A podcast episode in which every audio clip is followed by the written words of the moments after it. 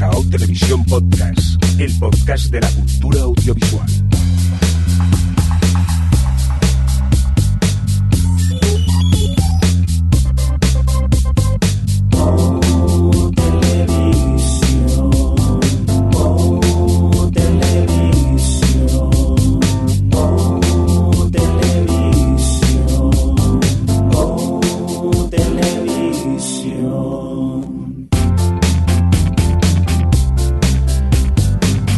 ¿Qué tal? Bienvenidos, bienvenidas a O Televisión Podcast, el podcast de la cultura audiovisual, en esta nueva edición que empezamos, esta primera edición del año nuevo, este 2015. Javier Fresco, ¿qué tal? Feliz año. Bien, bien, todavía con el matasuegras y con la resaca. Sí, este año no hemos hecho fin de año en directo, pero entre comillas, como siempre, pero lo hemos celebrado bien, ¿no? Por todo lo alto. Pues claro. Vamos a ver si los compañeros de Madrid también han celebrado el fin de año por todo lo alto. ¿Qué tal, Adri? ¿Cómo estás?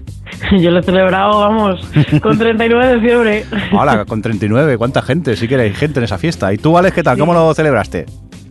Pues bien. Bien, pues no lo parece por el tono, ¿eh?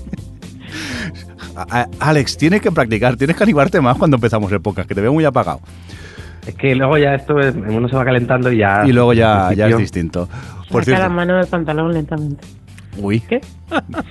Dios mío, qué miedo. Por cierto, en cordial saludo también de quien nos acompaña con vosotros, el señor Mirindo. Oye, que feliz año, que queridos oyentes, que estamos un año más aquí, preparados y dispuestos para seguir hablando un poco de cine y televisión y fricadas varias. Por cierto, creo que no lo he dicho, este es el OTV, el 193, dicho en términos más televisivos, el S09E06. Ay, Dios mío, se ha sacado 200. Ay, Dios mío. Sí, y no hemos preparado nada, ¿eh? Nos va a pasar como siempre. Al final nos vamos a acordar en el 201 que hemos hecho el 200. Tendríamos que empezar a plantearnos a ver qué hacemos en el 200. ¿Que esto para cuándo será? O, bueno, ya lo miraremos luego, ¿no? Mejor. Javi, busca un calendario rápidamente, que vamos a investigarlo. Bueno, dicho esto, ¿os parece ya si empezamos ya a hablar de cine y televisión, que es lo importante y lo interesante, o qué? Sí. ¿Sí? Vale. Javi, sé más convincente. ¿Estáis hoy un poco...? Sí. ¿Estáis un poco desganados o me lo parece a mí? No, ¿qué va? ¿Qué cosas? Yo todavía tengo faringitis. Yo que debo estar paranoico, como siempre. Oye, pues si os parece empezamos ya a hablar de tele y, si me lo permitís, voy a empezar yo mismo y me gustaría comentar un poco esto de los People's Choice Awards 2005, porque se han entregado el pasado miércoles 7 de enero y normalmente hay premios que no damos, pero estos me gusta hablar de ellos principalmente porque son como un poco mamarrachos, ¿no, Adri? Pues, hombre, sí. Porque la gente es mamarracha por definición, entonces, pues, son los People's Choice. Al final acaban votando sobre todo las adolescentes y eso se nota mucho en los resultados. Pues sí, porque vamos a hacer un repaso rápido y nos pararemos en algunos de ellos. Como mejor serie tenemos a The Big Bang Theory, nada nuevo aquí, porque normalmente siempre se lo lleva todo. Curiosamente, la categoría de mejor comedia vuelve a estar The Big Bang Theory. Es coherente. Tiene sentido, coherente, ¿no? Si es la mejor serie, una vez es la mejor comedia. Sí, claro, sí. No, por lo menos son coherentes. Claro. Luego continuamos, nos vamos a por el mejor actor de comedia. Aquí se lo han dado a Chris Colfer de Glee. Ya no hay nadie. No, totalmente, sí, la última temporada tenía como 2 millones, tenía casi menos que la CW, espectadores. Venga, vamos a por la mejor actriz de comedia. Volvemos a The Big Bang Theory, para este caso para Kaylee Coco Sweeting. Seguimos, nos vamos a por el mejor serie de drama. Aquí yo me quedo un poco parado, veo que se lo dan a Anatomía de Grey y me descubro que todavía está en antena, que yo no sabía, yo pensaba que ya... La noche los jueves son un éxito, desde las 8 pero las nadie habla de ella, es como está ahí, escándalo. Ya qué vas a decir después de 11 años, pero la gente sigue, es decir, tiene su público fiel. No, ya veo. Venga, vamos a por más, porque Anatomía de Grey no acaba aquí, porque el mejor actor de drama se lo llama Patrick Dempsey, para también en Anatomía de Grey, y la mejor actriz de drama se lo queda Ellen Pompeo, otra vez por Anatomía de Grey. A mí me gusta esto. Sí, claro. Pero contra Alyssa Milano, Hayden Panettiere y Kerry Washington y Emily VanCamp, quiero decir, menudas contendientes. Categoría favorita. Pero a mí me gustan mucho los People's Choice Awards porque ahí descubro que realmente no tengo ni idea de televisión. Porque eres viejo. Soy viejuno, ¿no? Nos vamos a la mejor comedia de emisión por cable, que también tela las categorías que tienen, ¿eh? Y aquí van y se la dan a Melissa and Joey. Yo he tenido que estar mirando en Wikipedia qué serie es esta. Resulta que es una serie que se estrenó en ABC Family el 17 de agosto del 2010, en la que encontramos a Melissa Joan Hart, que, Javi, por si no te suena, es la chica que salía en Sabrina la bruja adolescente. Uh-huh. Y luego tenemos a Joey Lauer. Cosas de bruja. Cosas de bruja. Claro. Cosas de bruja. Perdón, la Wikipedia me ha engañado entonces. Y luego Joey Lawrence, que era Joey Russo en Blossom, era el hermano de Blossom. Curioso. Vale. No tenía ni idea de la existencia de esta serie. Pero es que también otra que tiene unas series en la categoría de comedia de emisión por cable que flipas. Luego, mejor drama de emisión por cable, y está Bates Motel, Río Solian Isles, y luego Pretty Little Liars, que es la que ha ganado, y luego está True Detective, que es como, Dios mío, también hacen postureo la niña de 13 años. Y son Sons of Anarchy, que no les puede pegar menos. No sé, no entiendo nada. Bueno, Sons of Anarchy tiene su fandom. Es ya muy de... Pero True Detective no pega nada aquí. Y más luego cuando ves que la que gana es Pretty Little Liars. Claro, es como... Pretty Little Liars le quitó el premio a True Detective. Ajá. Bueno, pero ¿cómo son los protagonistas? ¿Son guapos o...? Si son guapos, ya está. Ya está, ya tienen el voto. Vamos a continuar con más categorías random de estas. Mejor actor de serie de emisión por cable se lo llama Matt Boomer por White Collar. Y a continuación... Boomer, que no es el de los chicles. Oh, qué bien, Adri, por favor. Dejarme en paz. Apunta título para el podcast. Nos vamos a por la mejor actriz de serie de emisión por cable. En este caso es Angie Harmon. Aquí tuve que investigar quién era, y es una de las protagonistas de la serie Rijolian Isles, serie que confieso que nunca he visto. No sé si alguno de vosotros la habéis llegado a ver. No. Creo que es pero de... aquí hay mucho USA Network. En sí. Las nominaciones hay mucho USA Network, a veces Family... Vamos, lo que ve la gente, realmente. Vamos, que lo he dicho, que nosotros no entendemos, no tenemos ni idea de tele, por lo visto. Vamos a por más series. En este caso, la mejor serie criminal se lo lleva Castle, que no es el único premio que se lleva, ya que también se lleva el de mejor actor de serie criminal y también el de mejor actriz de serie criminal. Esto es un poco... Aquí la gente debe votar un poco a Bugs, ¿no? Ya directamente. Más cositas. ¿Qué más tenemos por aquí que nos llama la atención? Mejor serie de ciencia ficción o fantasía. Esta. ¿En serio? Vamos. O sea. Voy a los 100 y me premian Beauty and the Beast. Pero los 100 ni siquiera están los nominados, ¿eh? Espérate, vamos a decir los nominados de esta categoría, que es The Vampire Diaries, Supernatural, Once Upon a Time, Marvel's Agents of S.H.I.E.L.D. y la ganadora Beauty and the Beast de la CW, La Bella y la Bestia. Es una serie que tiene un fandom muy insistente, porque creo que también la liaron aquí en España cuando el Festival de Series, que también se hizo por votación las mejores series de las que se iban a hablar, y si no me equivoco, La Bella y la Bestia estaba también entre las 10 mejores, porque la gente, es decir, las fans son muy acérrimas de esta serie. Yo, como podéis comprobar, me he quedado sin palabras, porque me sorprende muchísimo que Beauty and the Beast que sea la ganadora. Pero es que no es solo eso, es que aparte creo que ganó su protagonista femenina. Mira. La mejor serie de ciencia ficción se la ha llevado Beauty and the Beast. La mejor de fantasía, de cable, y bueno, ciencia ficción y fantasía, se la ha llevado Outlander. Sí. Y la mejor de... ya no hay más categorías estas. Es que ya solo... Es que, a ver, ¿qué? Es todo muy coherente. Porque sí, realmente. En cable están nominadas American Horror Story, Doctor Who, Juego de Tronos, The Walking Dead y Outlander. Y se ha llevado Outlander, ¿vale? Que es la menos macho de todas. Bueno, no os quejéis porque, por ejemplo, en mejor dramedia se la ha llevado Orange is the New Black. O sea que tampoco está tan mal, ¿no? Podría haber sido, no sé, cualquier otra. O White Collar. Sí, por ejemplo, pero mira, aquí en este caso ha ganado una que al menos conocemos, porque, bueno, creo que casi todas las conozco, pero vamos, no soy muy seguidor de ellas. Me gusta la categoría de mejor dúo televisivo, que en este caso se ha llevado Nina Droveps y Ian Somerhalder por The Vampire Diaries. ¿De acuerdo, Alex? ¿Tú que la sigues o no? ¿O ya no sigues The Vampire Diaries? Ay, pues mira, la he recuperado esta temporada, pero nada, sigue rollete. Me habían dicho que mejoraba y me han engañado. Bueno, mejora respecto al anterior, pero ya no es lo que era. Y hay una cosa que debo decir, que Nathan Fillion y Stana Katic, que se han llevado el premio al mejor actor, pero no se han llevado el premio al mejor dúo televisivo. Es decir, hay poca química entre ellos. Yo lo dejo ahí. Si no se han llevado el premio es porque no hay química. Y te has saltado. Javier Fresco, analista de People's Choice Awards. ¿Qué me he saltado, Alex? Posiblemente el icono favorito de televisión. Sí, Betty White, la abuela de América, por lo visto. Pero es que las opciones son muy raras. Tim Allen. Sí. ¿Qué? Tom Selleck. ¿Qué? ¿Qué está haciendo Tom Selleck ahora? Sí. Tom Selleck está en Blue Bloods. Ah, sí, pero, sí. Pero eso, eso no lo ven las niñas. Las niñas, es lo mismo. Ya, es que aquí de repente... Bueno, yo creo que votan niñas y señoras, porque mira Outlander... Uy, a ver, que luego nos la lían los fans. Que luego se cada vez enfadan. Pero mira White Collar, porque White Collar no es de niñas, es de señoras. Es decir, mira, yo creo que si hacemos aquí una media rápido, Cáceles de señoras, mira, sí, Rizzoli Niles también es de señoras, Pretty Little Liars de niñas... Anatomía de Grey, niñas y señoras, la vez de madres e hijas. The Bang Theory de todo el mundo, mamá. De todo el mundo. Sabes que se te va a caer el pelo, ¿no, Alex? Con los comentarios que acabas de hacer ahora mismo. Sí, calificando. Porque, a ver, que yo veo The Vampire Diaries, lo que voy a reconocer. Ya, pero luego los oyentes no se lo toman muy bien. Niñas y señoras Choice Award. No. Eso lo ha dicho Fresco, no yo. Venga, ¿alguna categoría más que queráis destacar por aquí? Porque ya lo que queda... Bueno, destacar mejor nueva comedia a Jane the Virgin, que parece que aquí coincidimos en algo, pero... Y mejor nuevo drama. Sí. The Flash. The Flash. Que realmente, viendo la lista, estoy de acuerdo. Hombre, aquí está de McCarthy's.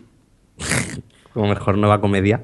Yo... En cuanto a cines, quería decir, sobre todo que me horroriza mucho, el mejor actor de comedia se lo han dado a Adam Sandler, que precisamente también ha sido el ganador de la última lista Forbes, me parece que era el actor menos rentable de Hollywood.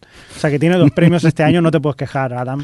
Adam Sandler, ese tío al que le siguen dando comedias románticas que dices, ¿qué? Pero durante ¿Cómo? Mucho tiempo lo petaban la taquilla estadounidense, es que les encantaba. Sí, y yo, ya, pero es que no lo dejaba. Sí, ya. Bueno, a ver, a mí no es que me disguste, pero es que tampoco le veo, no sé, como no le veo ningún carisma así como para que sea una estrella, y luego le ve ganando los People's Choice, entonces no sé. Eso que el público todavía le quiere, vosotros que tenéis muy mal gusto, que no tenéis ni idea de cine. Oye, pues si os parece dejamos un poco el tema de los People's Choice Award y el tema de que no coincidimos en ninguno de los ganadores casi. Y vamos a continuar con más noticias, nos vamos a poner un pelín más serios, vamos a hablar de Juego de Tronos, porque parece que de momento ya sabemos la fecha de estreno, ¿no, Adri?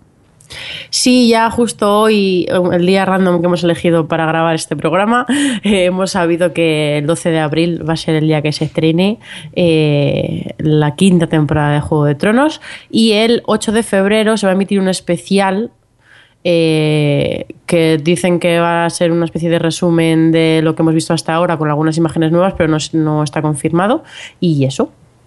Y a razón del estreno de la próxima temporada de Juego de Tronos, vi una noticia que parece ser que podremos ver Juego de Tronos en los cines IMAX, creo que en Estados Unidos, porque si mal no recuerdo, creo que aquí en España, si no los han cerrado, están a punto de cerrar la mayoría de IMAX, y vamos a tener la oportunidad, si viajamos a Estados Unidos o en algún cine que se evita, de poder ver el episodio de Watchers on the Wall y The Children en formato IMAX. Hay que decir que la serie tampoco está grabada en este formato, que han hecho una adaptación que no sé, pero bueno, que puede ser una experiencia, pero no un pantallote de esos gigantes, un capítulo de bueno. Juego de Todos los años, cuando es una nueva temporada, Canal Plus siempre hace el preestreno aquí en Madrid en un cine. Bueno, el año pasado también lo hicieron en dos ciudades a la vez, ¿no? Sí, yo estuve en el de Barcelona hace un par de años, me parece. Sí, pues eso. Y todos los años, ya los últimos 2 años que lo han hecho, ponían varias salas a la vez, por lo menos 2 o 3, y se llenaban hasta arriba. Y siempre salíamos de ahí diciendo, o sea, porque a ver, el Juego de Tronos luce muy bien en pantalla, a pesar de que la copia que nos ponían, supongo que era la que les daba HBO para verla y estaba un poco pixeladilla, sí. Pero bueno, que si diesen la opción de ver la serie en pantalla grande, todos los capítulos, en plan todos los lunes, poder ir a verla, es que muchísimos pagaríamos, pues no sé, ¿cuánto por capítulo? 3 euros, no lo sé, por ir al cine y poder verla en pantalla grande, molaría muchísimo. Yo estoy levantando la mano aquí, yo también. Pero 3 euros, ¿eh? Que no me cobren 12 euros como algunas pelis, que tampoco. No, 3 euros por capítulo me parecería el límite de lo razonable. O te compras un bono. O te compras, claro, o eso, 3 por capítulo o una temporada completa y ya está. Y yo lo pagaba, vamos. Pues nada, soltamos esta idea de aquí al próximo estreno, que hemos dicho que sería el 12 de abril, a ver si todavía está tiempo. Que aquí empezarían, supongo, que luego los problemas, porque ¿qué sería? ¿En versión original, subtitulado? Hoy sí, no volvamos a la... Subtitulados, por supuesto, para que sea el día siguiente, porque si no, no esperaríamos.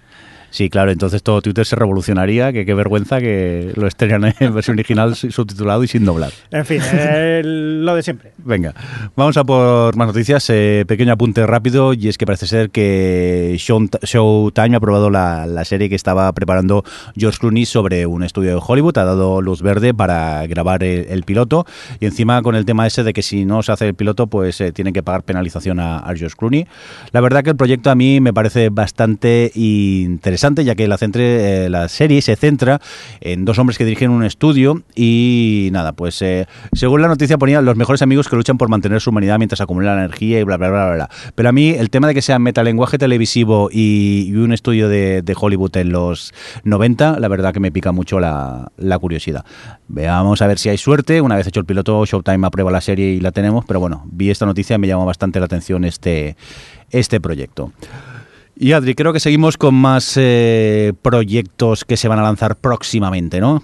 Sí, espero que estéis preparados para más pilotos tos, porque ya sabéis que ahora es temporada de pilotos de Amazon, que sacará unos cuantos en su plataforma para ver el streaming de Amazon Prime. ¿Sí? Pero mira, Amazon, perdona, te voy a decir una cosa, señor Amazon. Bueno. Si me estrenas tantos pilotos, por favor, apruébamelos, que luego te dejas muchos por el camino y nos quedamos con ganas. Es lo que yo quería comentar, que realmente si lo pensamos, llevamos tiempo hablando ya de los pilotos tal, hemos incluso visto unos cuantos de los que en su momento han presentado y que luego pues han dado luz verde a 2 o 3 o los que fuesen, pero realmente a día de hoy, tras un par de años ya de hacer pilotos, que hace como 2 tandas, una a principios de año y otra como en otoño o así, que haya trascendido en realidad, solo diría que está transparente, y ha trascendido porque ha tenido buenas críticas y al final de 2014 ha estado en muchísimas listas, a lo mejor del año de mucha gente, entonces ha tenido como más visibilidad, pero realmente no su ficción propia no es que esté teniendo demasiado tal, tiene todavía por ahí algunas aprobadas. Tenía pendiente la voz esta que sí que tiene tráiler, que era con la gente de The Wire y que es de una policía que aquí investigan un asesinato de un niño y no sé qué, y luego la comida de Soderbergh, pero como que al final nunca parece que nada salga adelante, y de hecho también hace unos días han anunciado que cancelaban The After, que es el piloto aquel que pusieron de Chris Carter, sí, que aprobaron y que habían dado luz verde y que iban a hacer la serie, pues ahora la han cancelado y no la van a hacer. Debía ser una patata tan grande. Qué pena, porque y cara, ¿eh? Lo de los pitufos tenía mucho futuro. A mí me llamaba mucho la atención. Aparte del momento pitufos. Truño el primer capítulo. A mí el piloto me gustó al principio, luego el momento pitufos ya me destrempó bastante, pero al principio estaba bien. Pero bueno, el caso que el 15 de enero, o sea, ya. Dios mío, porque no dura un poco más el parón de invierno. Van a estrenar unos cuantos capítulos nuevos y así, en plan, súper rápidamente. Hay uno que es Man in the High Castle, que es una adaptación de una novela de Philip K. Dick, que era una especie de... se imaginaba que habría pasado si los aliados hubiesen sido los que perdieron la Segunda Guerra Mundial, si ganasen o hubiesen ganado los nazis. Luego está Mad Dogs, es una adaptación americana de una serie inglesa del mismo nombre, que va sobre un grupo de amigos de cuarentones que... Mirad, celebran su temprana jubilación. Aquí un pequeño apunte. Yo he visto la serie inglesa Mad Dogs. No está mal, es entretenida. Luego se les va un poco la olla, pero bueno, por tal y como es la trama, es normal que se les vaya un poco la olla. Pero entiendo que, aunque me cuesta mucho entender, que hagan versiones americanas de series inglesas en una network o quizá en una cadena de cable. Pero en Amazon, que es vídeo bajo demanda, que tienes la opción allí de verla si quieres, que lleguen a hacer una versión americana de Mad Dogs, pudiendo poner la inglesa allí que la gente la vea, me choca bastante, la verdad. Pero esto ya lo hemos hablado muchas veces, ¿no? Que el público americano quiere todo con sus personajes y su ambientación. Los ingleses como que lo ven demasiado europeo, ¿no? Pero luego haces Broadchurch y ¿cómo se llamó luego? Grace Point, y son casi calcaos los pilotos, ¿no? Sí. Tampoco es que difieran en nada, pues para eso ponme... Y más, si me lo dices porque en la network lo entiendo, porque mira, todo el mundo ve la tele y tienes que intentar gustar a todo el público. Pero en Amazon, que es algo... un nicho más cerrado de público que lo pueda ver, yo creo que no necesitarías hacer adaptaciones yankees de series inglesas. Pero bueno, no sé, he sido yo, que me he enfurruñado ahora. Perdón, señor Amazon. No, yo estoy de acuerdo contigo, ¿eh? Yo creo que lo dije en su momento cuando hablamos de lo de Grace Point, que en caso de cosas más cerradas o de mercados que tienen otro idioma o lo que sea, pero en el caso de producto anglosajón, es que no lo entiendo, que sobre todo si vas a hacer una copia, pero bueno. Yo creo que realmente a los americanos solo ven algo inglés y es de época. Entonces les debe sonar bien el acento inglés, si no, no les debe gustar. Pero eso tampoco es cierto. Porque a Tonali les encanta. Pero en Hulu, por ejemplo, hay cantidad de series inglesas para poder ver. Ya, bueno, y también es que en Hulu hay de todo. En Netflix. Sí, claro. Bueno, pues por coreana, si no veo aquí, no va a ser lo mismo. Ya, pero no sé, siendo vídeo bajo demanda me cuesta entender el porqué estas adaptaciones. Pero tú piensas que tampoco tú, por ejemplo, no te pones a ver series argentinas. Porque no encuentro muchas, pero... Pero tampoco lo haces porque... Es decir, al final es un poco lo mismo. Pero tampoco ves actores... españolas, entonces... Pues también en eso sí, tampoco veo series españolas, no... A mí es que para que una serie me guste que dure como mucho 40 minutos un capítulo, ¿eh? Si me lo alargas más, como que no. Pero yo recuerdo hace muchos años pude ver una serie argentina llamada Ocupas, con K, que es de lo mejor que he visto en tu vida. No en mi vida, en televisión, en mucho tiempo. Porque era una serie que estaba hecho con muy pocos medios, pero oye, que era muy aparente y argumentalmente estaba muy bien. Tristemente, me encontré unos rips de VHS super cutres por Emule, mira si hace tiempo de eso, y nunca la he podido encontrar en una mayor calidad, pero es una serie que si tenéis oportunidad de verla, yo la recomiendo muchísimo, y aparte creo que eran pocos episodios, no creo que llegase a los 10 episodios la serie. Ya os digo, Ocupas, serie argentina, y que me sorprendió mucho. Lo que pasa que ya os digo, si luego empezamos en lo de siempre, las series tan largas y tal, de producto nacional, a mí me echan mucho para atrás esas cosas tan... Tipo tan La largas. Triste o... No sé, no la he visto. No, mejor no. Pero ayer Twitter estuvo muy bien, ¿eh? Me reí mucho y no vi ni la serie, imagínate. Perdón, Adri, que te he vuelto a interrumpir 40 veces con esta noticia. No, te perdono. Muy bien. A ti te lo perdono todo, Jordi. Muchas gracias, cariño. ¿Qué más tenemos por aquí? Point of Honor, sí. Es la nueva serie de Carlton Cuse, el de Lost, uno de ellos, el otro que no salió llorando, que va sobre, está ambientada en la Guerra Civil Americana y se centra en el bando sureño mientras deciden liberar a todos los esclavos. ¿What? Esto es un poco, bueno, sí, de época, Guerra Civil Americana. ¿Qué más cosas? También está Down Dog, que rompe con que es un profesor de yoga que rompe con su pareja y da clase a mujeres florero. Me encantan estos puntos de partida, ¿eh? Luego está Cocked, que es una comedia sobre un hombre que abandona su trabajo y regresa al pueblo al que juró que nunca volvería. Uy. Para trabajar en el negocio familiar. Este punto de partida no se ha hecho nunca. Y por último está una comedia que se llama Salem Rogers, sobre una antigua modelo que quiere recuperar su gloria perdida. Otra cosa que tampoco se ha hecho nunca nadie, sí, eso. Y nada, que ha estado en un centro de rehabilitación y ya está. Y esos son un poco los proyectos que hay. La verdad es que a mí me llama la atención el de Philip K. Dick, pero no sé yo, en una plataforma como Amazon, que no tienen tanto presupuesto para hacer series y más para que supongo que para hacer pilotos y para poder hacer más tendrán presupuestos limitados, no sé hasta qué punto van a poder hacer, no sé, es que me resulta extraño estas cosas de época, pero bueno, curiosidad tengo por esa.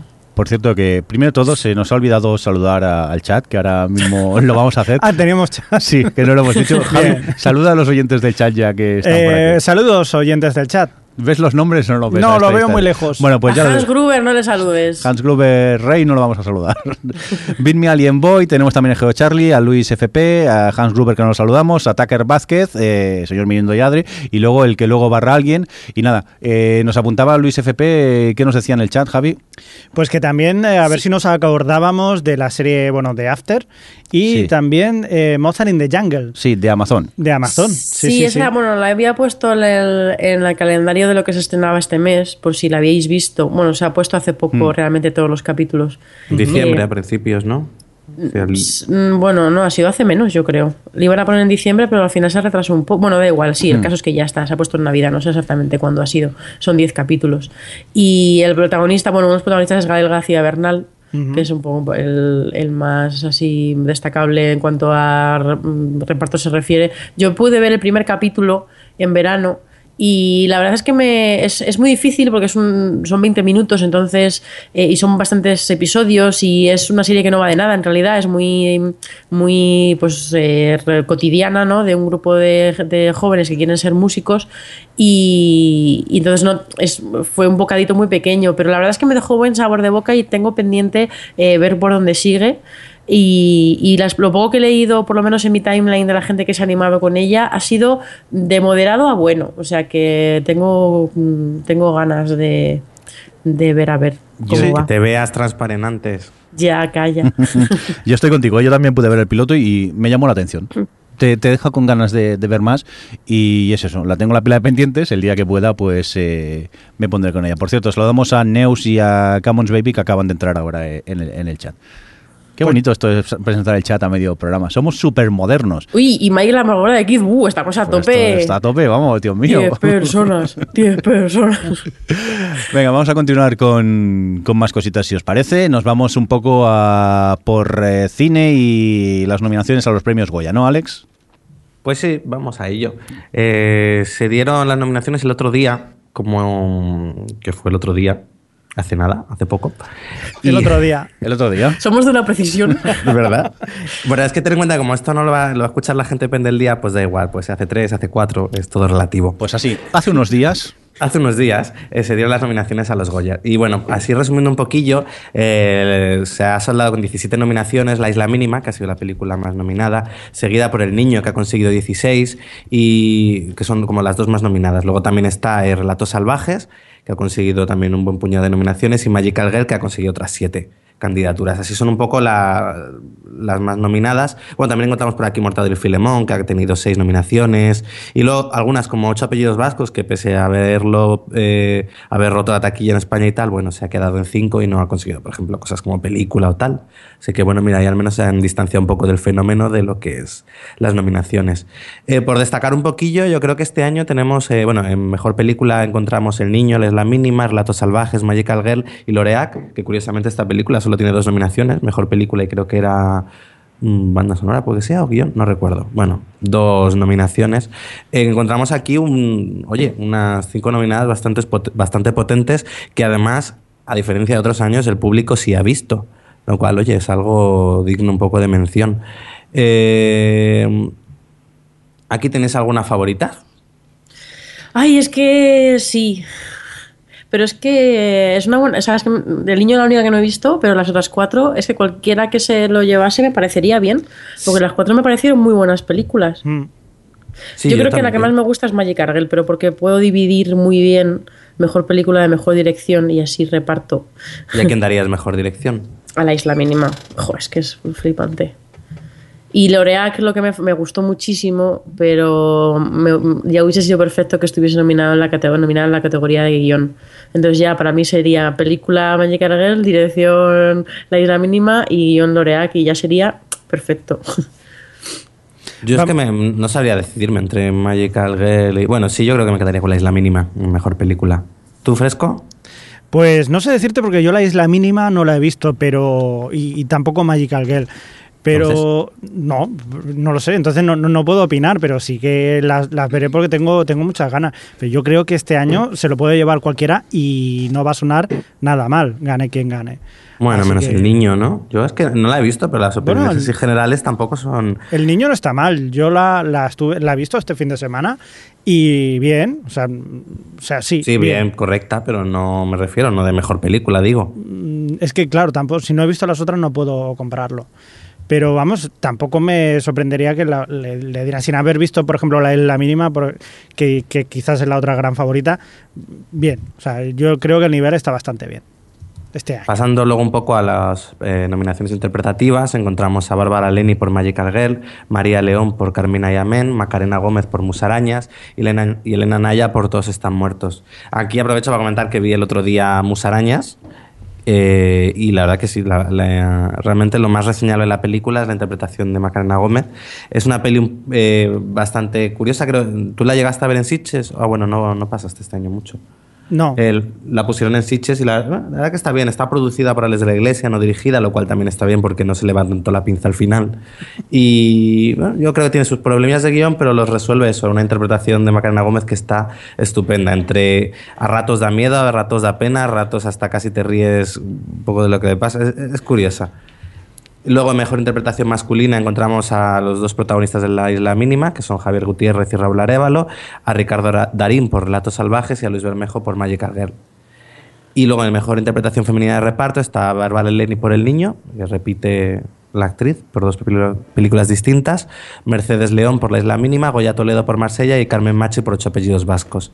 Y ya en mejor interpretación masculina de reparto encontramos a Eduardo Fernández por El Niño, Antonio de la Torre por La Isla Mínima, José Sacristán por Magical Girl y Carrael Halde por Ocho Apellidos Vascos.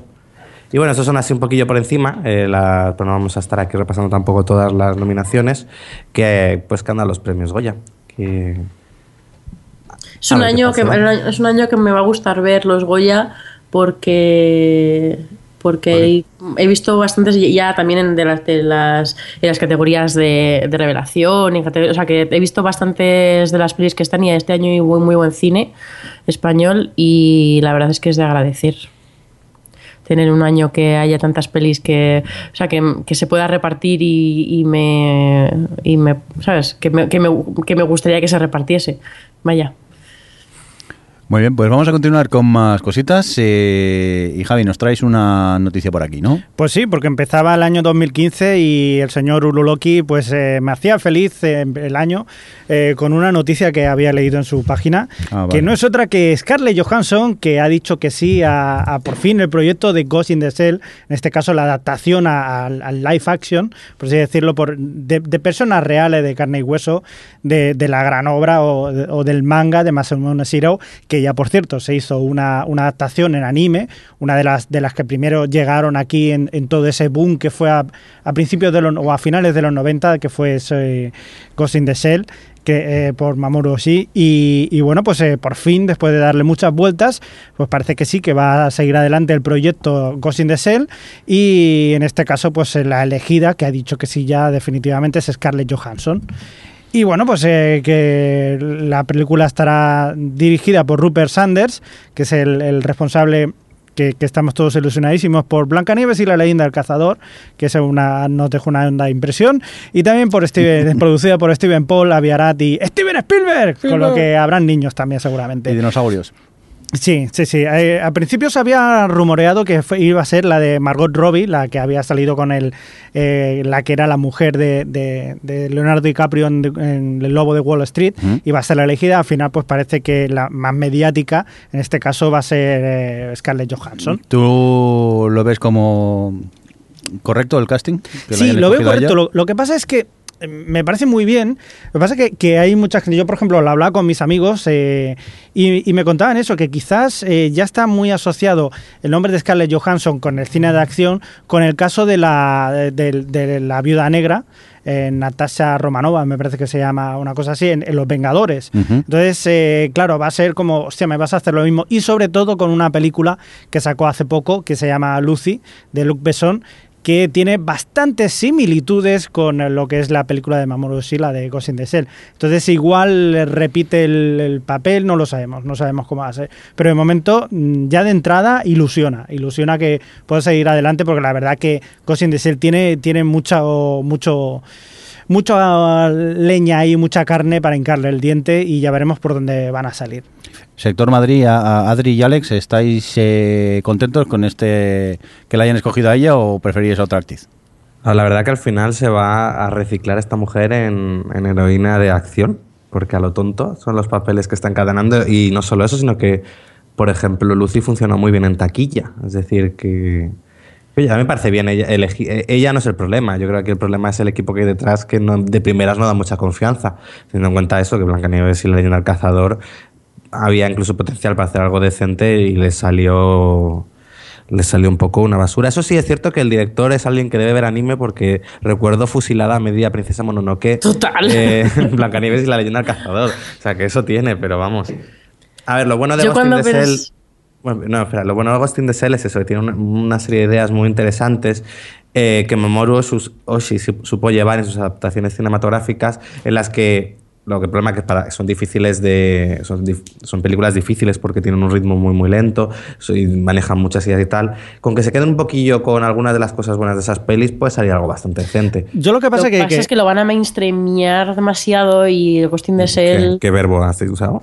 Pues lo habéis entendido, ¿no? Sí, mainstreamear, sí, mola. Eso la RAE te la prueba de todos los días. Yo mainstreameo, tú mainstreameas. No sé, a mí me apetece bastante ver cómo plantean esto, sobre todo en un momento cinematográfico actual en el que hay muchísima ciencia ficción y quizá decidan hacer algo que destaque, o sea, no hacer una adaptación pues un poco como por ejemplo hicieron con el juego de Ender, que no estaba mal la verdad, pero claro, no era la película que podía haber sido si no estuviese pensada con mente de blockbuster. Entonces me da miedo que esta la piensen demasiado con mente de blockbuster, y que es con lo que pasó con la Black Mary's Leyenda del Cazador, y se dejen por el camino las cosas más interesantes. Pero bueno, yo cuando vi lo de Scarlett Johansson, que bueno, pues ni me va ni me viene, no me parece mal, estuve pensando en otras actrices que podían molar para hacer de Motoko, y joe, Lena Headey, Cersei de Juego de Tronos, para el que no la sitúe, es que estaría tan bien para el papel. Sí, la verdad que le pega. Pero ya está un poco mayor, ¿no? Para el papel. Quizás sí. Está mayor, lo que pasa es que le parece más mayor por Juego de Tronos, pero no está tan mayor. Yo tengo un amigo que me decía que, por ejemplo, Charlize Theron en Iron Flux se parecía mucho a Motoko Kusanagi en esto, en Ghost in the Shell. El corte de pelo y el cuero ajustado. Sí, exacto. Yo leí quejas en la red de gente que decía de racistas a los encargados de esta película por no haber cogido a una actriz de rasgos asiáticos. Es que realmente... Bueno, verdad, es que... Podría ser cualquier otra actriz o en otra circunstancia cambiarle el nombre. Yo creo que mientras el espíritu de la película sea el mismo, da igual donde se ponga. Y más teniendo en cuenta lo que es la película y donde está ambientada, que son o sea, ya no son países, sino que prácticamente son grandes conglomerados de ciudades organizados por... Bueno, ya lo veréis más adelante cómo es. Pero que yo tengo también un poco de miedo lo que son las adaptaciones, que no suelen ser muy buenas. No suelen acabar demasiado bien lo que son las adaptaciones, primero del manga al anime, que ya hay mucha gente que dice que pierde, pero sobre todo del anime al live action, a lo que es con actores reales de carne y hueso. Entonces, por ejemplo, del manga al anime, yo creo que Ghost in the Shell mejora la película al manga. Bueno, son diferentes en este caso, quizás. Ghost in the Shell a mí me parece... muy buena, o sea, igualmente yo creo que el manga todavía, aunque no hicieran la misma que la película, podrían sacar 3 o 4 películas tranquilamente de lo que es el manga, diferentes y muy buenas también, o sea que podrían tirar por ahí. Pero yo me refiero más a las... no sé si os acordáis de algunas películas que se han ido adaptando. Por ejemplo, las últimas que se me vienen a la memoria, Nikki la aprendiz de bruja, la del estudio Ghibli, que salió hace poco, o la de Kenshin, que ahora en Sitges vinieron la segunda y la tercera parte. Que esa, ¿qué os pareció a vosotros? Está bien, ¿no? Me gustó tanto. No, porque además es que ya he saturado mucho con respecto a Kenshin. Es que no solo es que es buena adaptación, es buena película, es una superproducción que te cagas. Han puesto muchísimo dinero en hacer algo bueno y no es...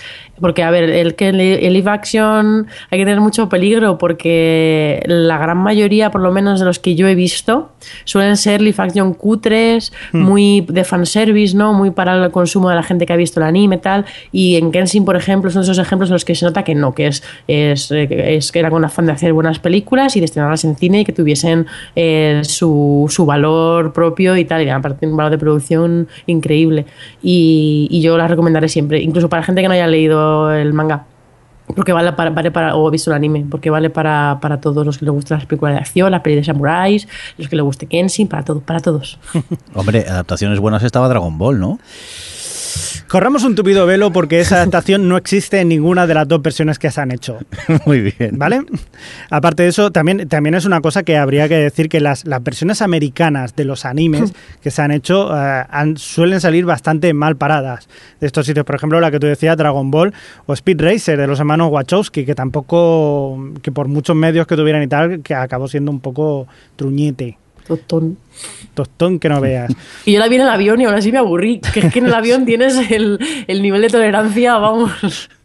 Pues sí, la mayoría de adaptaciones suelen ser de lo que como bien decía Adri, del mercado japonés que se suele adaptar todo esto. Luego, sin embargo, hay cosas como City Hunter, la serie, no sé si os acordáis de Koke Saeba, aquella serie que salía en Telecinco a principios de los 90. No sé si os acordáis, el City Hunter... Mis vecinos tardaron en poner las privadas. Vale, tengo un trauma, ya lo sabéis, amigos. Pues esta hay dos versiones, que una es una serie coreana y otra es una película de Jackie Chan, que tampoco, la verdad, en ninguno de los dos casos. Yo la serie coreana no la he visto, pero la película, pues no, deja bastante que desear. Pero luego también quería recordaros también los proyectos malditos, porque ya os digo que las versiones de live action de serie, o sea, de películas animes, suelen ser bastante chungas y que no acaban en buen puerto. Por ejemplo, la de Battle Angel Alita, con la que se ha peleado James Cameron durante, yo creo que 20 años para poder hacerla, y todavía no ha sido capaz. O por ejemplo la que siempre se ha hablado de Akira, de la película de Akira, que tampoco ha llegado, o Monster, que ahora... Akira está ahí el proyecto activo, pero... Desde hace ya muchos años. Sí. Pero hace mucho, pero de vez en cuando hay noticias de director... de cosas, pero sí, no se acaba de concretar. Joder, pero es el momento para que hagan Alita Estrella de Combate, o como se llamará. Totalmente. Monster, ha dicho que después de Avatar 2, 3 y 4. Sí, y 5 también. Sí. Más tarde. No. Que yo me acuerdo también mucho de una serie, un anime, que recomiendo muchísimo a toda la gente, que se llama Monster, que está ambientado, no es el típico anime, que ya lo hemos hablado otras veces, no es el típico anime de gente con superpoderes que sale volando y todo esto, sino está ambientado en la República Democrática Alemana en 1987, poco antes de la caída del telón de acero, y está muy bien. Y esa parece que por fin se va a adaptar a lo que es serie, con Guillermo del Toro. Y durante mucho tiempo sonó con que Tom Cruise había comprado los derechos y lo iba a hacer en película. Así que yo lo recomiendo y a ver qué tal va a salir la cosa. Y luego ya también yo os quiero recomendar La Leyenda de Madre Sara, que es un manga buenísimo. No, todavía no hay anime. Pues el título me recuerda un poco a Marco, no sé por qué. Seguro no tiene nada que ver, pero... Bueno, es al contrario de Marco. Marco buscaba a su madre, pues en este caso la madre busca a sus hijos. Pero no es un drama rollo Marco. Es un drama muy chungo. Dios. Yo he de decir que el manga, porque me lo recomendaste tú, Javi, y voy por el tercer tomo, y la verdad es que me gusta muchísimo, porque tiene ahí un peso dramático que le sienta muy bien. Ella es un personajazo, y luego es que el dibujo es flipante. Es para recrearse en él. Es una pena. Si alguien quisiera hacer una cosa así parecida, se habría rumoreado, pero verdaderamente cuesta, porque es un drama posapocalíptico bastante chungo, y no sé si alguien se atreverá a seguir adelante. Pero bueno, como ideas os damos muchas ahí. Si queréis ver live action, por ejemplo, hay más como, no sé, Death Note, por ejemplo, que también es una serie que está bastante bien, o Los Pin Tercero, que bueno, pues ya veremos. Una cosa muy loca, Detroit Metal City. O sea, lo recomiendo, que es una ida de olla. ¿Pero la peli o el anime? Fue todo. Todo, digamos. ¿Todo? Dejémoslo en todo, porque es una pasada. O Gantz, por ejemplo, que también es una ida de olla muy chula. Muy bien, pues vamos a cambiar de tema, ¿no, Adri? ¿Qué nos traéis ahora? Pues me he olvidado. Ah, sí. Pues vamos, yo creo que como eso, ya ha vuelto a empezar la mid-season en Estados Unidos después de poquísimas semanas. Es que encima, ahora que nos rellenan los parones con series nuevas, ya han empezado, ya van a empezar a estrenar el cable sus series, y algunas de networks han aprovechado el parón para estrenar algunas series nuevas, como ha sido el caso de Galavant y Marvel's Agent Carter. Y yo creo que podemos aprovechar, porque las hemos visto todos, yo creo, para ver qué os ha parecido, por ejemplo, Agent Carter, que se ha estrenado en ABC hace unos días, y está bien, porque van a ser 8 capítulos solo, y bueno, es el mundo Marvel, pero la verdad es que el hecho de que esté ambientado en otra época como que le da un puntillo, ¿no?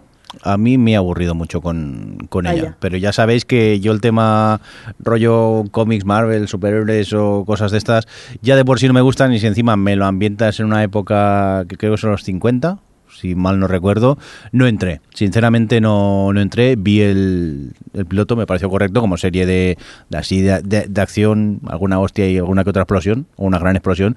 Pues sí, no está mal, pero no es mi tipo de serie, sinceramente. No sé a vosotros qué os pareció. Yo creo que sí que os gustó más, ¿no? ¿A vosotros? O sea, está bien. Es decir, es un poquillo... Más que de superhéroes, un poquillo rollo Alias de ella, una espía y haciendo cosillas... Es diferente a lo que solemos ver en Marvel. Me pareció que ella, por ejemplo, estaba muy bien, que llevaba muy bien el peso de la serie, pero luego no me llama para seguir viéndola. A mí me pasaba que yo ni siquiera la he visto porque ya me echaba para atrás en la película de Capitán América. Entonces, digo, si ya no me gusta en la película, que es lo que más me aburría de ella, para seguirla en serie peor todavía, y no pienso verla, a no ser que digáis que está muy bien. Mira, aquí Beat Me Alien Boy también lo comenta en el chat, dice que Galaván es súper graciosa, de la que hablaremos en breve, y dice que Agent Carter es un me. No sé, Adri, si tú coincides o a ti sí que te ha gustado al menos. No, a ver, a mí me pareció que estaba entretenido. Estoy con vosotros en que quizá no es la serie que te anima a seguir, porque creo que tiene un error, y es que entra muy a saco a presentarte esto de que ella tiene que demostrar que el tío es inocente, pero no... también es verdad que tienen 8 capítulos, no tenían mucho más tiempo, pero... Es realmente, no han creado un universo, la parte esta en la que ella donde ella trabaja con todos estos agentes que la tratan, pues bueno, como trataban a las mujeres, no, está como de así de pasada. Toda la parte del tipo esta que va a demostrar que es inocente, está todo como muy de pasada, está todo como muy por encima. Entonces como que es un poco extraño porque no sabes muy bien a lo que agarrarte, pero a mí la verdad es que Jarvis me ha gustado mucho y me hace gracia la química que tiene con ella. Y bueno, al final vi los 2 capítulos y se me pasaron bien. Es cierto que no me muero por ver el tercero, pero no está mal. Desde luego me gustó más que cuando vi en su momento Agents of S.H.I.E.L.D. Muy bien. ¿Alguna serie más que queramos comentar de estos días, por ejemplo, Adri? Sí, tenemos la de Galavant. ¿Y qué tal? Que es la otra que ha estrenado en este caso en el hueco de Once Upon a Time. Bueno, yo había visto el primer capítulo en verano y ya tenía ganas de que llegase porque la verdad es que el primer capítulo es muy divertido, es Alan Menken el que hace las canciones, y es todo como muy parodia del género de las fairy tales, de los cuentos de hadas. Todo muy típico y las canciones muy divertidas. El que hace el rey me parece que está increíble, pero sí que es verdad que el segundo capítulo es un poco más flojete, probablemente también porque es más obvio, las partidas que hace son como ya están bastante vistas y es quizá un poquito repetitivo, pero a mí me sigue haciendo gracia, sobre todo por el rey, que me encanta el personaje, y yo lo seguiré viendo porque a mí me entretiene, me parece divertido. Y que sean 20 minutos por capítulo es un acierto, creo yo, ¿eh? Sí, totalmente, claro. Sí, pero luego he encontrado de todo, ¿eh? Porque he encontrado gente que le hace mucha gracia, pero luego he encontrado mucha otra gente que ha sentido vergüenza ajena. Y digo, no sé si es que no han entrado en el juego de que es una parodia o simplemente como parodia les parece atroz, que también puede ser. Pero no lo sé, Alex, ¿qué te parece a ti? El primero era graciosillo, el segundo me aburrió tanto. Y si era para ser 20 minutos... Pero bueno, para 6 episodios que dura, o no, 8 episodios que dura, seguiremos viendo a ver qué tal va. Tiene algunas canciones graciosas, Galavant merece que sigamos viéndole, y el rey es simpático, o sea que creo que seguiremos. Pues yo estoy muy contento y muy sorprendido porque yo yo siempre...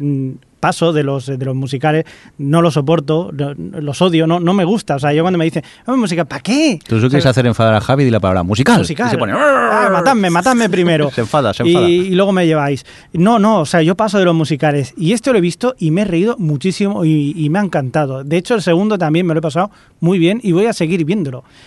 ¿Quién me ha visto y quién me ve? Bueno, pero es que yo solo he visto el primero. De momento no me he tenido tiempo de ver el segundo, pero Galavant es una tontuna que te entretiene, claro, no, te ríes. A mí es un tipo de humor que me gusta mucho, este humor tan... A veces es humor muy tonto cuando se ponen a bailar y hacer el idiota, y es muy paródico. Y me he reído con él, y es lo que te digo, 20 minutos de episodio, que creo que son 3, no sé si llega a 4 canciones por episodio, que tampoco se hacen muy, muy pesadas.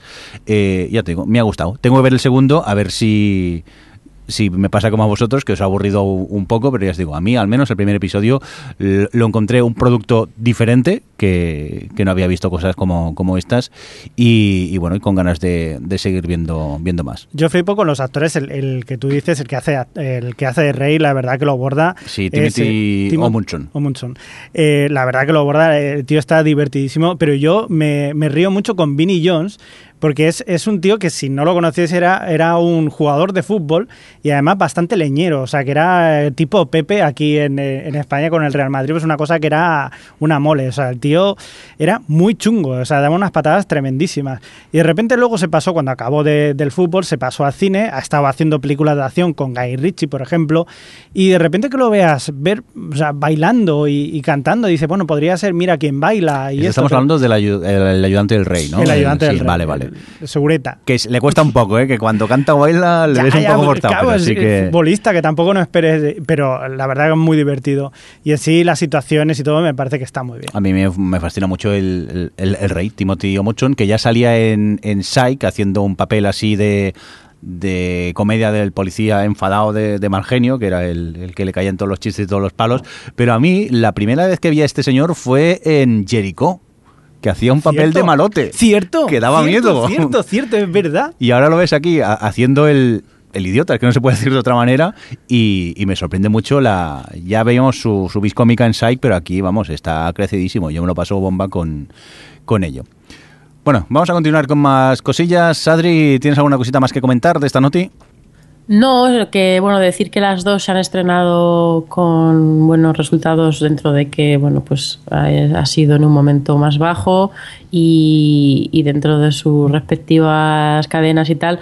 Y pero bueno, es que como son 8 capítulos de las dos, no creo que o sea, que si hubiesen estrenado estrepitosamente, a lo mejor, pero siendo 8 y habiéndose estrenado pues relativamente bien, yo creo que veremos los 8 capítulos sin problema. Ya veremos si se renueva o no se renueva. Pero estos no han sido los únicos estrenos de estas fechas, ¿no, Adri? Porque hemos ido viendo bastantes cositas, ¿a que sí? Sí. Cuéntanos. Ya hemos visto algunas cosas de Navidad. Yo creo que vamos a ir comentando cositas. Podemos empezar, si queréis, por el especial que ha habido de Miranda, que se ha despedido la serie en un principio, ya no va a haber más, con 2 episodios especiales, uno que se emitió el día de Navidad y otro el día de Año Nuevo. Y bueno, pues la verdad es que la recepción, por lo menos en mi timeline, ha sido atroz.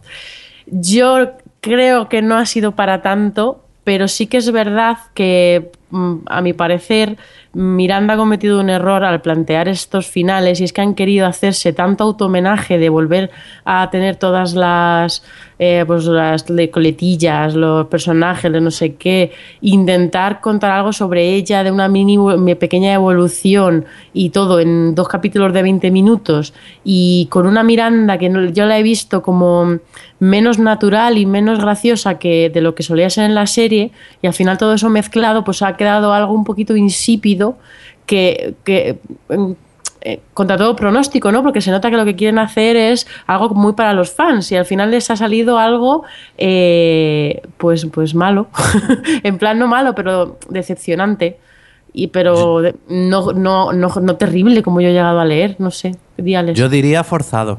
A mí, forzado, sí, es la palabra. Lo que mejor escribiría, sobre todo el primer episodio, era todo muy forzado. Todo lo que sucedía era como, a ver, que es un poco lo que has dicho, que se nota que quería hacer una serie de cosas. He dicho, venga, aunque tenga solo 2 episodios, ala, todo, que ocurra todo. Y a mí me ha parecido forzado, pero también reconozco que, pese un poco a la decepción de eso, de que no se la veía tan fresca como se solía ver la serie, me he seguido echando mis carcajadas con ella. Sí, tiene un par de momentos buenos. Yo estoy con Alex. Esos momentos que me he reído bastante, pero es cierto que cuando acababa el episodio la sensación que te quedaba era como, uff.